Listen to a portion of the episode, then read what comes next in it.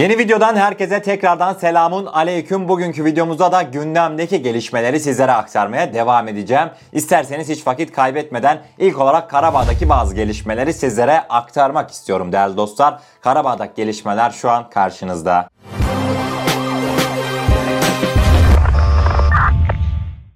Görmüş olduğunuz bu görüntüler ilk olarak Karabağ'da çekildi. Rusya Karabağ'daki okulları açtı. Tamam, her şey belki buraya kadar normaldi. Savaş esnasında aksayan eğitim öğretimin devam etmesi açısından dünya kamuoyunda bu gelişme olumlu olarak sonuçlanmış olabilir. Fakat dikkat etmemiz gereken bir nokta vardı. Görmüş olacağınız üzere sözde Ermeni bayrakları Karabağ'daki okulun açılışı esnasında kameralara yansıdı. Hemen devamında Ermeni bayraklarının yanında görmüş olacağınız üzere çocukların ellerinde Rus bayrakları vardı. Tamamıyla Azerbaycan toprağı olan Karabağ'da böyle bir gelişmenin yaşanması gerçekten beni oldukça üzdü. Bu okulların Ermenistan'daki bakanlıklara bağlı olduğunu çıkartabiliriz. Çünkü gerçekten kendi marşlarını ve kendi bayraklarını okullarının ilk gününde öğrenciler söyledi. Bayraklarını gösterdiler. Devamında görmüş olacağınız üzere Ermeni-Rus bayrakları tekrardan çocukların ellerine sıkıştırılmış. Özellikle şu siyahlı çocuğun elindekine dikkat etmenizi istiyorum. Ermenistan bayrağının yanında Karabağ paçavrası. Sözde tanınmayan Karabağ'ın Ermenistan'a bağlı bayrağı da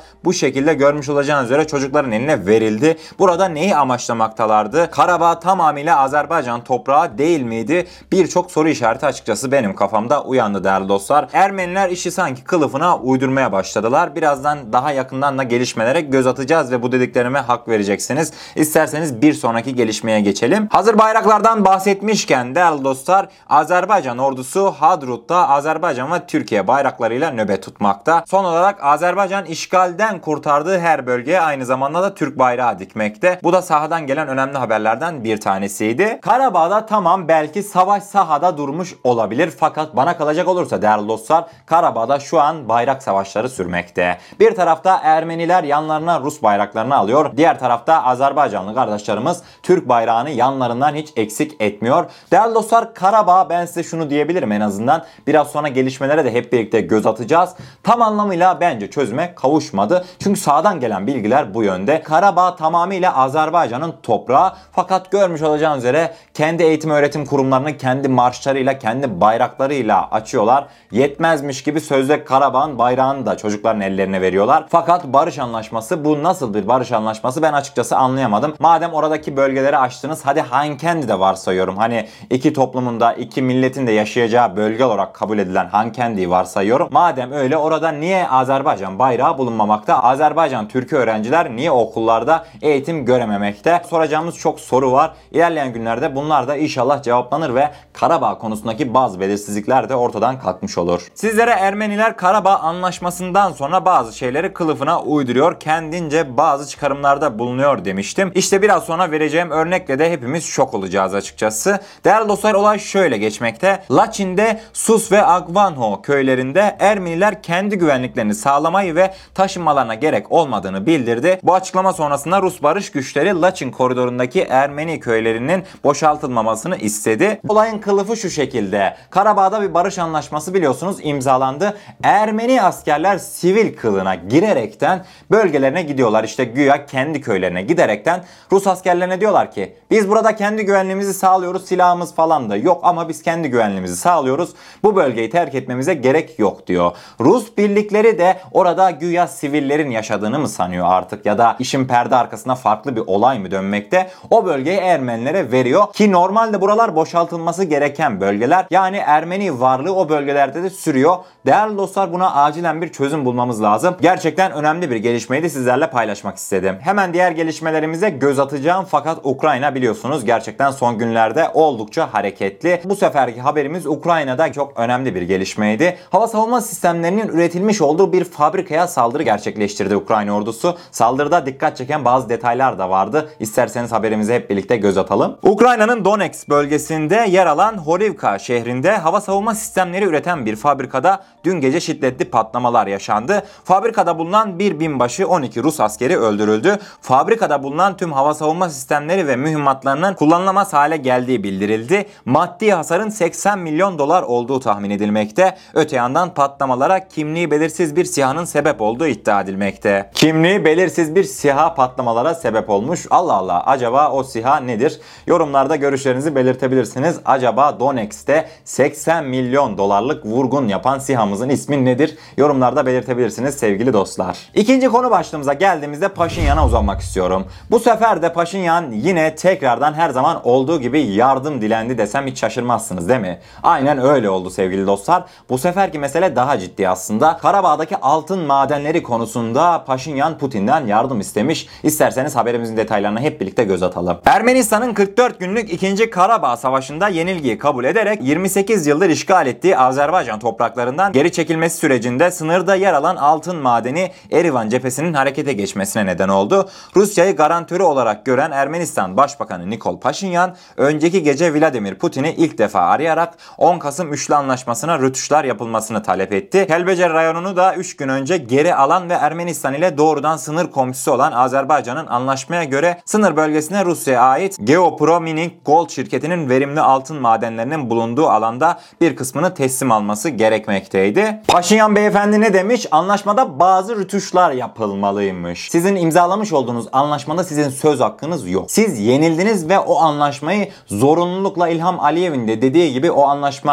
masada kazanılamadı, bilekle kazanıldı dediği gibi siz o anlaşmayı zorunluluktan imzaladınız ve hiçbir şey söylemeye, hiçbir şey istemeye hakkınız yok. Değerli dostlar, güya Paşinyan Putin'i devreye sokaraktan Karabağ'daki değerli altın madenlerinden de nasibini almak istiyor. Türkiye'nin özellikle de bundan sonraki süreçte bu konuyu yakından takip edeceğinin garantisini sizlere verebilirim. Çünkü gerçekten Karabağ'daki altın rezervi oldukça yüksek. Bundan dolayı hem Ruslar o bölgeyi Azerbaycan'a kaptırmak istemeyecektir hem de Ermenistan'la olası ortaklıkları da düşünebileceklerdir diye düşünmekteyim değerli dostlar. Paşinyan'ın dilenmesi bu şekildeydi. Şimdi sizleri biliyorsunuz Rus altın maden şirketinden bahsettik biraz önce. Bu Rus maden şirketi bölgedeki altın rezervlerinin korunmasını talep etti. Tahmin edeceğiniz üzere tabii ki de Rus birlikleri tarafından korunmasını talep etti. İsterseniz haberimizin detaylarını üçüncü konu başlığımızda hep birlikte göz atalım. Maden yatakları açısından çok zengin olan bölgeyi Rus şirketi kolay bir şekilde verecek gibi görünmüyor. Bir ihtimal yapılan anlaşmalar kabul edilirse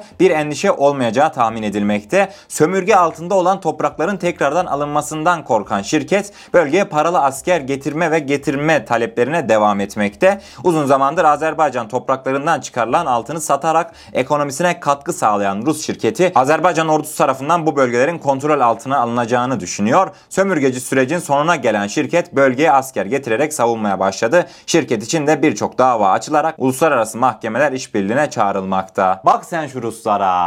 Azerbaycan'ın toprağı olan Karabağ'ın hem yeraltı kaynaklarını bunca senedir sömürdüler. Bundan sonraki süreçte de sömürmeye devam etmek için paralı asker çağırmışlar. Değerli dostlar, ben sizlere şimdi şöyle bir açıklamada bulunabilirim. Paşinyan'ın Putin'i araması bence tesadüf değil. Ermenistan elinde bulundurmuş olduğu geçmiş dönemdeki altın madenleri kozunu kullanaraktan Putin'i yanına çekebilir. Tekrardan bahsettiğim üzere Türkiye bu noktada Azerbaycan'ın en büyük destekçisi olacaktır. İnşallah Türk gözlem noktalarının yaklaşık bir iki hafta içerisinde oluşturulması planlanmakta. Kim bilir, belki de Türk-Azerbaycan gözlem noktası tam da Karabağ'daki altın madeninin tam karşısına ya da altın madeninin tam ortasına dikilebilir. Değerli dostlar, gerçekten çok sıcak gelişmeler yaşanacak ilerleyen dönemde Karabağ'da. İnşallah ülkemiz ve Azerbaycan için hayırlısı olur diyorum. Yaşanan gelişmeleri sizlere aktarmaya devam edeceğim. Türkiye'ye S dört yüz aldınız diye yaptırım tehdidinde bulunan ve değmerinde ise F otuz beşleri vermeyen Amerika, Girit'te Yunanlarla birlikte S üç yüz tatbikatı yaptı. Duyduklarınız doğru. Amerika Birleşik Devletleri S üç yüz kullandı. İsterseniz haberimizin detaylarına hep birlikte göz atalım. Yaşanan şok gelişmeler neymiş hep birlikte öğrenelim. Doğu Akdeniz'de gerilimi tırmandıran Yunanistan Silahlı Kuvvetleri Girit Adası'nda konuşlu bulunan Ruslara ait S üç yüz hava ve füze savunma sistemlerini test etti. Tatbikata Almanya'nın yanı sıra Türkiye'ye S dört yüz alımı nedeniyle yaptırım isteyen Amerika Birleşik Devletleri askerlerinin de katıldığı belirtildi. Tatbikatta başta Rus S üç yüz füzeleri olmak üzere Tor M I, O S A yönlü füze sertifika atışlarının yanı sıra Hawk, Asrat, Memped, Stinger füzeleriyle atışlar yapıldığı belirtildi. Aslında bu yaşanılan gelişmelerden de Amerika'nın ne kadar iki yüzlü olduğunu anlayabiliriz değerli dostlar. Yunanlarla, hadi Yunanların S üç yüz kullanmalarına bir şey demediler, anlarım da.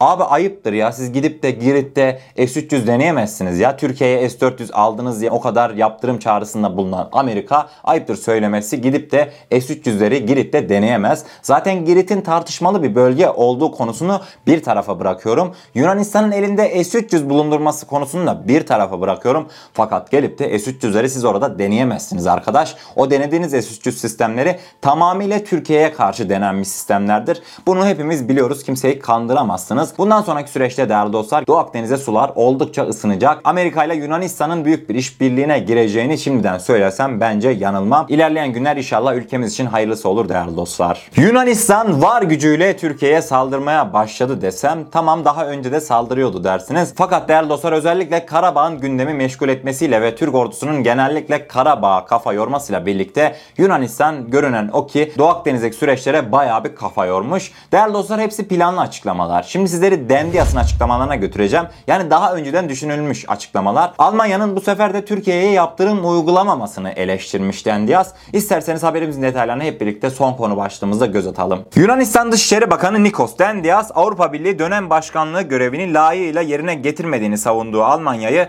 Türkiye'ye karşı yaptırımlar konusunda etkili olamadığı gerekçesiyle eleştirdi. Yunan medyasına açıklamalarda bulunan Dendias, Almanya'nın Atina'nın Türkiye'ye karşı uygulanmasını istediği silah ambargosunu hayata geçirmek için devasa ekonomik gücünü kullanmaya yanaşmamasını gerçekten anlayamıyorum ifadesini kullandı. Almanya'nın ekonomik çıkarlarını ön planda tutmasını anlayabildiğini belirten Dendias, ancak Almanya'da iki Avrupa Birliği üyesi ülkenin barış ve istikrarını tehdit eden bir ülkeye silah temin etmenin çelişkisini anlamalı dedi. Geçtiğimiz yıllarda Yunanistan'a iki yüz on dört sınıfı denizaltılar satan Almanya, halihazırda Türkiye için üretilen aynı tip altı adet denizaltının yapımına da katkı sağlamakta. Görünen o ki değerli dostlar, Almanya'da aslında Yunanistan'ı ekonomik anlamda gale almıyor. Bunu zaten Dendias'ın açıklamalarından da öngörebiliriz. Almanya kendi ekonomisini düşünüyor ve Türkiye ile yapmış olduğu ticareti düşünmekte. Hiçbir şekilde Yunanistan'ın işte ambargo taleplerini bence Almanya cevapsız bırakacaktır. Değerli dostlar, yani yaşanan gelişmeler bu şekilde. Yunanistan da tıpkı Paşinyan gibi sağa sola yalvarmakla meşgul.